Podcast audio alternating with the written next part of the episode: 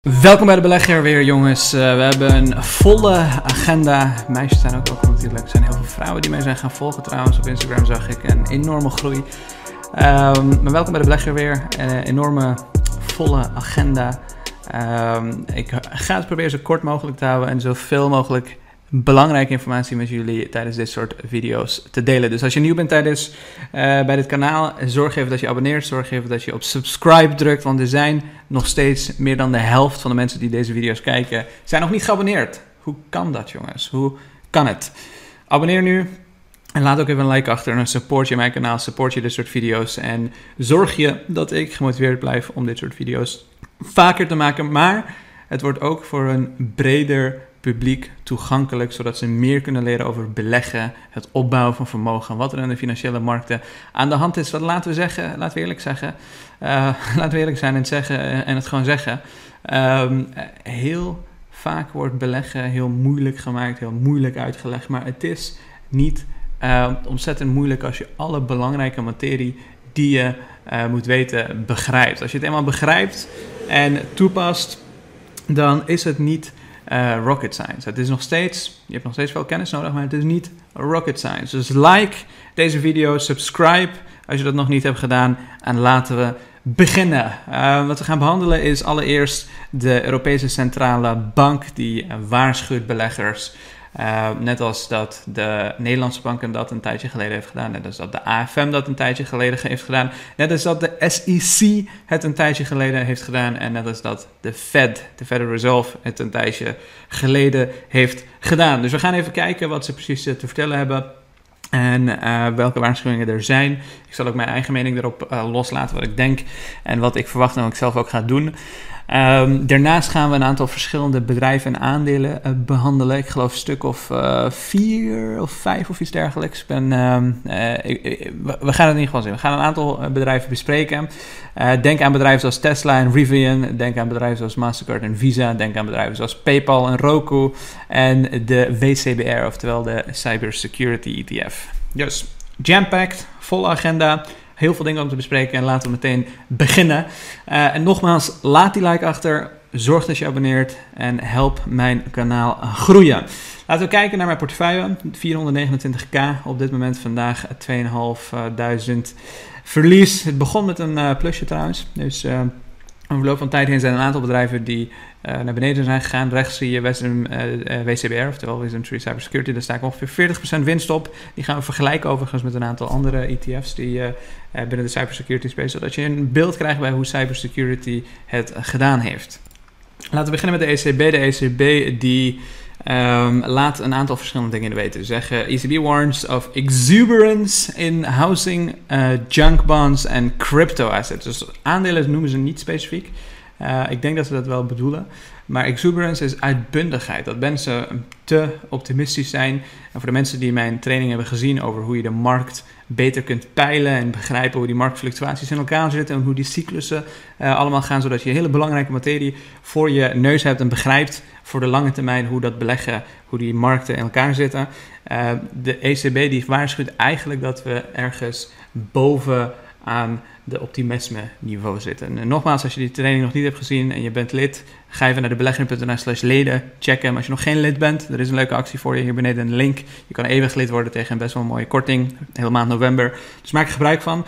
Maar de ECB die waarschuwt dus dat we bovenaan die cyclus zitten. Dat er heel veel uitbundigheid is op dit moment en daar geven ze een aantal redenen voor. Dus ze zeggen: Increased exuberance in the housing markets, junk bonds and crypto assets have created vulnerabilities that will be exposed if higher than expected inflation leads to a sharp rise in interest rates.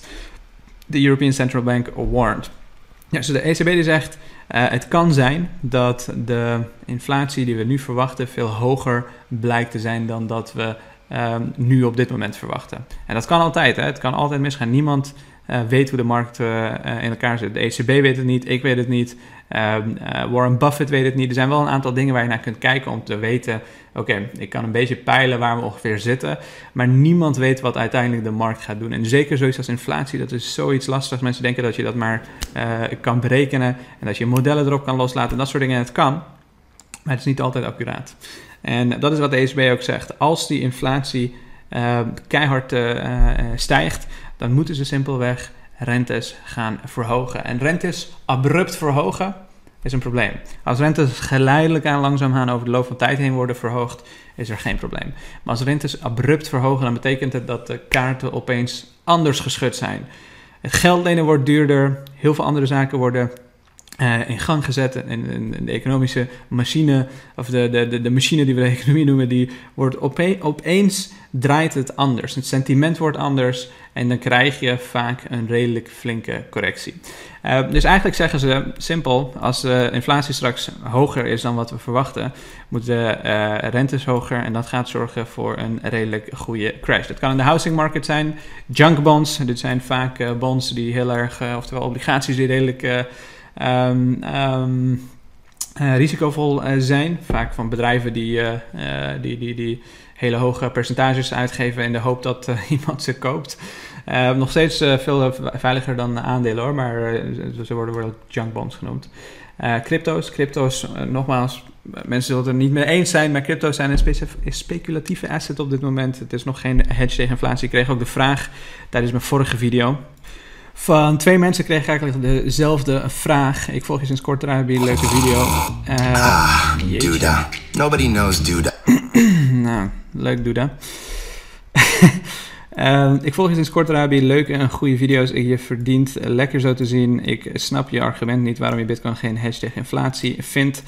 Ik ben zelf crypto-enthousiast en ik vind het discutabel, maar het gaat me om je argument. Je kijkt naar één dag en eh, waar Bitcoin daalt en je zegt dat daarom geen hedge is tegen inflatie. Iedereen ziet dat inflatie al anderhalf jaar aankomen. En als die anderhalf jaar, uh, in die anderhalf jaar is Bitcoin gigantisch gestegen. Um, Uiteraard zitten er dagen tussen dat de koers daalt, maar dat is bij goud en aandelen ook zo. Ehm, hetzelfde wordt eigenlijk door Mr. Scientist hier gevraagd. En nogmaals, ik kijk niet naar een dag of uh, whatever. Um, maar inflatie is iets wat je niet makkelijk ziet aankomen. Je kan wel een bepaalde berekeningen maken. Het is niet zo dat je anderhalf jaar geleden zag dat er vandaag zoveel procent eh, inflatie zou komen. Degene die dat opperen, eh, die opperen dat al twintig jaar. En soms klopt het inderdaad dat ze, dat ze gelijk hebben. Maar er is geen enkel bewijs dat er correlatie is tussen bitcoin en inflatie. Een heel groot gedeelte van de mensen die Bitcoin de afgelopen jaar, anderhalf jaar hebben gekocht, zijn vooral mensen die uh, vrijwel zo goed als niets weten over inflatie. Het zijn vooral mensen die nieuw op de markt zijn gekomen, die crypto's iets gaafs vinden, omdat ze van hun vrienden hebben gehoord, omdat ze het in de media hebben gezien en dat soort zaken. En die willen Bitcoin hebben omdat het in waarde stijgt. Heel groot gedeelte daarvan is FOMO en een speculatieve gedeelte van de markt die het wil bezitten. nogmaals, je kan het met mij oneens zijn, maar dit soort um, uh, toffe comments waar gewoon simpelweg een vraag wordt gesteld. Dat zijn de vragen die ik beantwoord. Als, als je rare dingen gaat zeggen, dan negeer ik het gewoon. Maar um, dat is wat ik denk. Um, wat je zag tijdens die eh, CPI-data, dat inflatie veel hoger was dan verwacht. Je zag een jump in goud, je zag geen jump in bitcoin. Dat betekent dus dat een groot gedeelte van de mensen die in bitcoin zitten, die hebben geen idee hoe, wat CPI is. Uh, ze horen het misschien van een bepaalde influencer of iets dergelijks, maar uh, die, hebben geen idee. Mensen die binnen goud zitten, die kijken naar dat soort data, die kopen dat op dat moment. Op die dag is goud omhoog gegaan in het goud is uh, een tijdelijke hedge tegen inflatie. Uh, je, je ziet vaak dat in de tijden wanneer heel veel onzekerheid is over inflatie, dat goud stukken hoger ligt. Wanneer dat niet zo is, staat het lager. Maar aandelen staan in die tijden lager. Dus een hedge in uh, zijn kern betekent niet dat je voor twee, drie, vier jaar lang een hedge hebt. Het betekent dat je iets in je portefeuille houdt, zodat in tijden van hele hoge inflatie, hele onverwachte hoge inflatie, dat je dus goud op het hoogste punt kan gaan verkopen en dat geld kan gebruiken om aandelen goedkoop in te kopen. En dat is uh, dat is wat ik vooral bedoel. Ik kijk niet naar één dag of een jaar of whatever. Uh, het is heel simpel. Wetenschappelijk is er geen enkele correlatie tussen Bitcoin en uh, inflatie. Er is wel een, een, een, een, een, correlatie tussen goud en inflatie. en er is wel een, een correlatie tussen gespeculeer en lage rentes en dat soort zaken en Bitcoin. Dus dat is het enige wat ik zeg. Voor de rest, ja, dat is even mijn mening. Maar uh, dat is wat de Europese Centrale Bank zegt. Wat ik zelf ga doen is niet, uh, geen paniekerige uh, dingen. Iets wat ik al heel lang doe, al tien jaar doe. En dat zal ook niet heel anders zijn dan, dan, dan normaal. En dat is simpelweg zorgen dat ik op de hoogste momenten van de markt redelijk wat cash achter de hand hou. Zodat ik bij redelijk grote correcties ook goed kan inkopen. Zullen we laten zien? Laten we even kijken naar de AEX. afgelopen nou, sinds 1990, laten we dat even bekijken. En je ziet, er komen altijd regelmatig dips. Je ziet de, na de, na 2000, of, tussen 2003 en 2007 zie je een flinke stijging. Ehm, ook daar zie je regelmatig dips terugkomen. Daarna is keihard gezakt. Heeft ongeveer, uh, nou, laten we zeggen, tien jaar geduurd om weer op hetzelfde niveau te komen. Uh, maar als je hier bijvoorbeeld uh, 200 weer had gekocht omdat je wat cash had en omdat je in de loop van tijd aan had geïnvesteerd, dan lag je rendement al ver, ver hoger. maar dan moet je wel al die jaren blijven beleggen natuurlijk. En laten, we, laten we hier zien bijvoorbeeld. Nou, ergens in 2010 tot en met 2013 heb je eigenlijk geen rendement gemaakt. Maar je hebt wel hier een enorme dip gehad tussen 2010 en 2011 van 300, bijna 400 naar 270. Um, ehm, dus die dips komen geheid. Wanneer? Ik weet het niet. Warren Buffett weet het niet. De Europese Centrale Bank weet het niet. De Fed weet het niet. Niemand weet het. Diegenen die op Discord uh, zitten, die weten het niet. Niemand weet wanneer die tip komt, jongens. Maar dat het komt, is onvermijdelijk. En dat zijn de momenten waarop ik uh, aan het kopen ben. Dat zijn de momenten waarop ik mijn cash aan het uitgeven ben. Um, tenzij die bij sommige bedrijven nu al dat moment is. Maar dat is simpelweg hoe ik met dit soort zaken deal. Het is, um, het is niets meer dan normale fluctuaties over een hele lange periode. En je moet daar ook mentaal klaar voor zijn. Zo'n periode van drie jaar waar je geen winst maakt, daar moet je mentaal klaar voor zijn. Um, ik, ik, zie soms bijvoorbeeld als het op AvePoint aankomt, uh, mensen sommige uh, koersen tot op het minuut uh, volgen. En dat is iets wat gewoon heel, uh, heel lastig uh, gaat maken voor je. Idealiter zou je niet eens dagelijks naar mijn video's moeten kijken. Uh, tenzij je echt geïnteresseerd bent. Ik deel dit soort video's overigens ook gewoon puur omdat ik echt geïnteresseerd ben wat er in de markten zit. Ik vind de economie en wat er met, uh, op macro-economisch niveau uh, omgaat en wat er in specifieke bedrijven omgaat. Dat vind ik gewoon heel gaaf om continu in de gaten te houden. Het is iets wat ik al heel lang doe en ik haal er gewoon simpelweg energie uit. Als ik dat niet deed, haalde ik ook geen energie uit dagelijks dit soort video's maken. Dan zou ik me doodvervelen. Um, maar het is niet zo dat ik constant handel op alles wat ik zie. 99% van de keren dat ik iets zie, doe ik er niks mee. En dan zien mensen die in de community zitten, mensen die mijn transacties kunnen zien, die zien dat ook daadwerkelijk. Maar goed, um, genoeg daarover. Ik denk dat het redelijk duidelijk is. Je kan dit uh, ook gaan lezen. het staat in de Financial Times als je zoekt op uh, eh, ECB warrants of exuberance. Uh, laten we verder gaan naar Rivian en Tesla. En Lucid, Lucid heb ik gisteren ook behandeld. Maar de EV-space, jongens. Als AvePoint een EV-point zou zijn, dan stonden we nu 600% hoger. Maar dat is het niet. Laten we kijken naar wat in de ESB-space aan de hand is. Als we kijken naar het afgelopen vijf jaar. Tesla is natuurlijk de koning. Al die andere bedrijven die bestonden niet, niet eens. Als we kijken naar de afgelopen zes maanden, dan zie je een uh, shift. Je ziet Tesla 89% stijgen. Je ziet Rivian 44% stijgen. Je ziet Lucid 171% stijgen. En Lordstown Motor 50% dalen. En op Tesla na en Tesla is ook redelijk voor een gedeelte gebakken lucht. Maar goed, Tesla heeft wel echte fundamentals die daadwerkelijk ook waar kunnen komen. Uh, Rivian en Lucid zijn op dit moment gewoon één grote gok. In het geval van Rivian zou je nog wel kunnen zeggen, ze hebben uh, Amazon als, uh, als backer. die koopt vrijwel alle auto's die ze gaan maken, waarschijnlijk in de toekomst al van tevoren van ze. Um, dus je zou enigszins voor Rivian een, een, een case kunnen maken. Lucid is een hele lastige. Uh, die heb ik gisteren uitgebreid behandeld overigens als je die wil zien. Maar dit zijn bedrijven die geen enkele euro in normale omzetten hebben geboekt. Ik geloof dat uh, Lucid 200k aan omzet heeft. Dat is de helft van mijn portefeuille. En Rivian heeft 2 miljoen aan, van, aan omzet. Um, dus je koopt eigenlijk een, een, gokje in de toekomst. En die gokje in de toekomst is ook echt letterlijk net zoveel waard als Volkswagen. Een bedrijf die al miljoenen... Auto's uh, verkoopt en ook de switch naar EV aan het maken is. En dat gaat waarschijnlijk ook heel goed lukken. Um, uh, maar verkoop ook redelijk wat EV-auto's.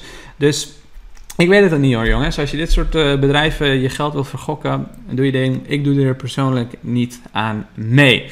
En daarmee heb ik denk ik alles gezegd over dit um, gedeelte, deze gedeelte van de markt. Laten we het hebben over Visa en Mastercard. Dit is interessant, want dit zijn bedrijven die um, ik redelijk interessant vind. en ook op zich op me, bij een goede daling op mijn watchlist zou zetten. Het zijn bedrijven die door een recente daling eigenlijk net zoveel waard zijn als in het begin van dit jaar. Uh, dus eigenlijk maar, Visa is maar 2% gestegen en Mastercard is maar 1% uh, gestegen. En vandaag zijn ze beide flink, flink wat gezakt. Visa 4%, Mastercard 3%. En dat heeft alles te maken met het feit dat Visa en Mastercard in, de, in het Verenigd Koninkrijk, oftewel in de UK, Um, daar hebben, uh, sinds de UK uit de, de Europese Unie is, met de Brexit, hebben ze net wat andere regels daar. In de EU heb je een maximum waar dit soort bedrijven zich aan moeten houden qua transactiekosten. In de Verenigd Koninkrijk heb je dat niet. En daar hebben ze hun kosten verhoogd. En Amazon die is, heeft besloten om geen gebruik meer te maken van Visa. Uh, van Mastercard nog wel, Visa niet. Mastercard heeft het volgens mij nog niet verhoogd. Maar Visa heeft dus zijn prijzen verhoogd. En Mastercard of um, Amazon die zegt, ja, laat maar liggen. Ik gebruik wel een van je concurrenten. Ik gebruik Mastercard, ik gebruik American Express, ik gebruik Discover. En misschien zelfs, er zijn mensen die zeggen, hey, een goede use case voor crypto. Want dit soort bedrijven hebben heel, heel lang een uh, duopolie, zou je kunnen zeggen. Die uh, hebben eigenlijk de hele markt uh, zo goed als in handen. Um, en nu komt er een hele grote speler zoals Amazon die zegt: nee, dit pik ik niet. En ik ben benieuwd wat dat gaat betekenen, jongens. Ik ben benieuwd wat dat gaat betekenen. Um, laten we het zien. Ik, ik hou ze in ieder geval scherp in de gaten. Um, ik zou ze nog niet op mijn watchlist durven zetten, want ik heb al best wel veel op mijn watchlist uh, staan. Maar mochten ze echt flink zakken, zoals je weet, tegen een goede waardering ben ik bereid om alles uh, te kopen en voor alles een uitzondering te maken. Maar als ze echt nog veel verder zakken, dan uh, lijkt het me een goed koopmoment. Want het zijn overigens ook bedrijven die redelijk tegen inflatie gedekt zijn. Want voor, ze, maken, ze pakken natuurlijk een percentage op iedere, um, iedere goederen of iedere product of dienst, whatever je, je ook maar koopt. En als iets met 7% omhoog gaat qua inflatie, ja, dan pakken ze daar ook gewoon weer een percentage op. Dus ze gaan altijd mee met, met inflatie. Goed, laten we overgaan naar cybersecurity. Het was afgelopen zes maanden. De reden dat ik dat neem is omdat de WCBR bestaat niet zo lang. De afgelopen zes maanden is een hele lucratieve tijd geweest voor cybersecurity, jongens. Sinds mijn video is uh, dit sector al flink en flink en flink gestegen. Um, ik zag het op tijd aankomen, blijkbaar. Ik sta zelf 40% natuurlijk met WCBR winst. Um, ook precies op het juiste moment gekocht. Maar cybersecurity wordt denk ik een van de belangrijkste thema's de komende decennia. Omdat we letterlijk alles digitaal doen, alles moet beveiligd worden.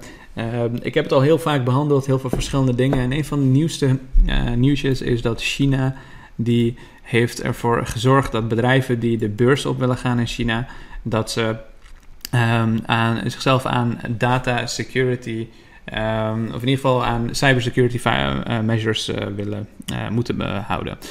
Um, ik weet niet waarom deze link het niet doet. Ik ga hem heel even opnieuw starten. There we go. China will require technology companies seeking a listing in Hong Kong. Ach god. Anyways, um, ik heb hem net even gelezen. Je kan hem zelf ook opzoeken. Volgens mij heb je hier uh, uh, twee artikelen die je gratis uh, kunt lezen. Dus je zou moeten kunnen zien. Staat op Bloomberg. Eh, maar heel simpel en heel kort gezegd. Als je de details wil weten, kan je zo meteen bekijken. als je op de beurs in Hongkong jezelf wil noteren als bedrijf, dan moet je aan heel wat regulering voldoen uh, qua cybersecurity. En dat zorgt ervoor dat er meer geld wordt uitgegeven aan cybersecurity. En dit zijn dingen die ook in Europa en China, of in Europa en uh, de VS worden geroepen. In Europa wordt er geroepen dat accountancykantoren, voordat ze überhaupt een lening mogen verschaffen uh, of een lening kunnen aanvragen, moeten ze aan bepaalde cybersecurity normen voldoen. Hetzelfde geldt in de VS. Dus laten we zien hoe het verloopt. het is in ieder geval een positieve ontwikkeling wat cybersecurity betreft. Ik weet niet of het positief is voor bedrijven, want die maken natuurlijk meer kosten. Uh, maar de kosten om gehackt te worden is nog veel hoger. Um, maar ja, het is, het is wel een positieve ontwikkeling voor bedrijven die zich verdiepen, of in ieder geval producten aanbieden in cybersecurity. Um, we zitten al op 20 minuten, maar als laatste wil ik Roku behandelen. Een fantastisch bedrijf die ik heb uh, bezit in het verleden. Die ik bij ongeveer 400% winst heb kunnen verkopen omdat ik van uh, portefeuille ging switchen. Ik had hem op mijn andere portefeuille zitten. Maar inmiddels is het flink wat gedaald, jongens. En um, als je naar de cijfers zou kijken, dan denk je: wat is dit nou? Waar, waar, waarom zou zo'n bedrijf die zo hard groeit en zulke goede resultaten heeft gezet, waarom zou die zo hard dalen? Nu is de waardering was al fors, nu is het nog forser. Ze zijn met 50% gezakt, dus de market cap is eigenlijk gehalveerd. het was 60 miljard, nu is het 32 miljard. En uh, op zich vind ik het een hele interessante bedrijf worden om in te beleggen, jongens. Uh, maar Ehm, ik, ik, ik heb hem ook op mijn watchlist uh, gezet. Uh, zoals jullie weten, als je lid bent van de community, ik deel mijn watchlist en ik deel mijn uh, transacties. Mocht ik hem kopen, dan deel ik dat dus ook daadwerkelijk met alle leden. Op dit moment ben ik nog steeds aan het onderzoeken. Ik weet nog niet of ik hem ga kopen. Um, ik moet nog iets meer research doen om zeker te zijn van mijn zaak. Want zoals je weet, ik vergok liever niet mijn geld. Ik wil bijna zeker weten dat het uh, goed besteed is. Zeker weten doe je het natuurlijk nooit, maar ik wil wel uh, uh, een zo goed mogelijk gevoel erbij hebben. Um, en laten we zien waar dat aan ligt. Dus dit zijn de cijfers van dit kwartaal. Omzet is 82% gegroeid. Revenue, total net revenue, dit is van de platform revenue. Player revenue is ietsjes gedaald. Um, Omzet vanuit de, of totale omzet is 51% gegroeid. Als je kijkt naar uh, total gross profit is 96%, uh, 69% gegroeid. Dus je zou zeggen, ja, hoe kan, dat, hoe kan een bedrijf die zulke goede cijfers neerzet zo hard dalen? Um, en het antwoord zit hem in het decelereren van hun groei. Vooral player revenue, die is uh, flink gedaald, min 26%. Maar die is ook een redelijk uh, volatiele, zoals je kunt zien. Bijvoorbeeld in 2020 was het 62%, in 2019 was het 11% en in 2018 was het 9%. Dus het is flink, uh, flink volatiel. En ze zeggen dat dat nu vooral komt door de supply chain issues die er uh, gaande zijn. Het is een, je zou het kunnen vergelijken met zo'n Chromecast USB-stickje die, die je nodig hebt. Um, dat is ja, um, nou goed, onderzoek het maar als je zelf wil weten wat het is. Um, maar uh, dit zijn redelijk goede cijfers. En wat je aan het zien bent is, in 2018 zijn ze, ik kijk even naar deze drie verschillende metrics. Dat is namelijk active accounts, dus aantal actieve gebruikers, uh, aantal uren die gestreamd zijn en ARPU, oftewel de average revenue per users.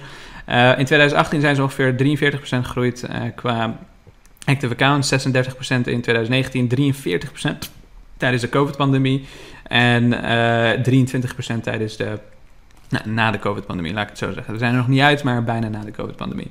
Dus dat is een flinke deceleratie. Hetzelfde geldt voor streaming hours. Je ziet van 63 naar 68 naar 54 naar 21. Uh, ARPU is wel flink hard gestegen. Dat betekent dus dat ze meer geld verdienen per gebruiker. Um, dus ja, ik, ik, ik ben een beetje uh, in dubio, ik weet niet precies wat ik moet gaan doen. Ik blijf het onderzoeken. En mocht ik eruit komen, dan laat ik dat ook aan alle leden weten. En nu je toch hier bent, jongens, als je lid wil worden, gebruik de link hieronder. Er is een hele mooie korting. Heel maand november maar kun je gebruik maken van de Black Friday actie korting. Eind november kun je dat niet meer doen en dan ben je te laat. En je kan ook eeuwig uh, lid worden, zodat je nooit meer een jaarlijkse lidmaatschap hoeft te kopen. Dus daarmee, dank voor het kijken vandaag. Ik hoop dat je alle relevante informatie relevant vond en interessant vond.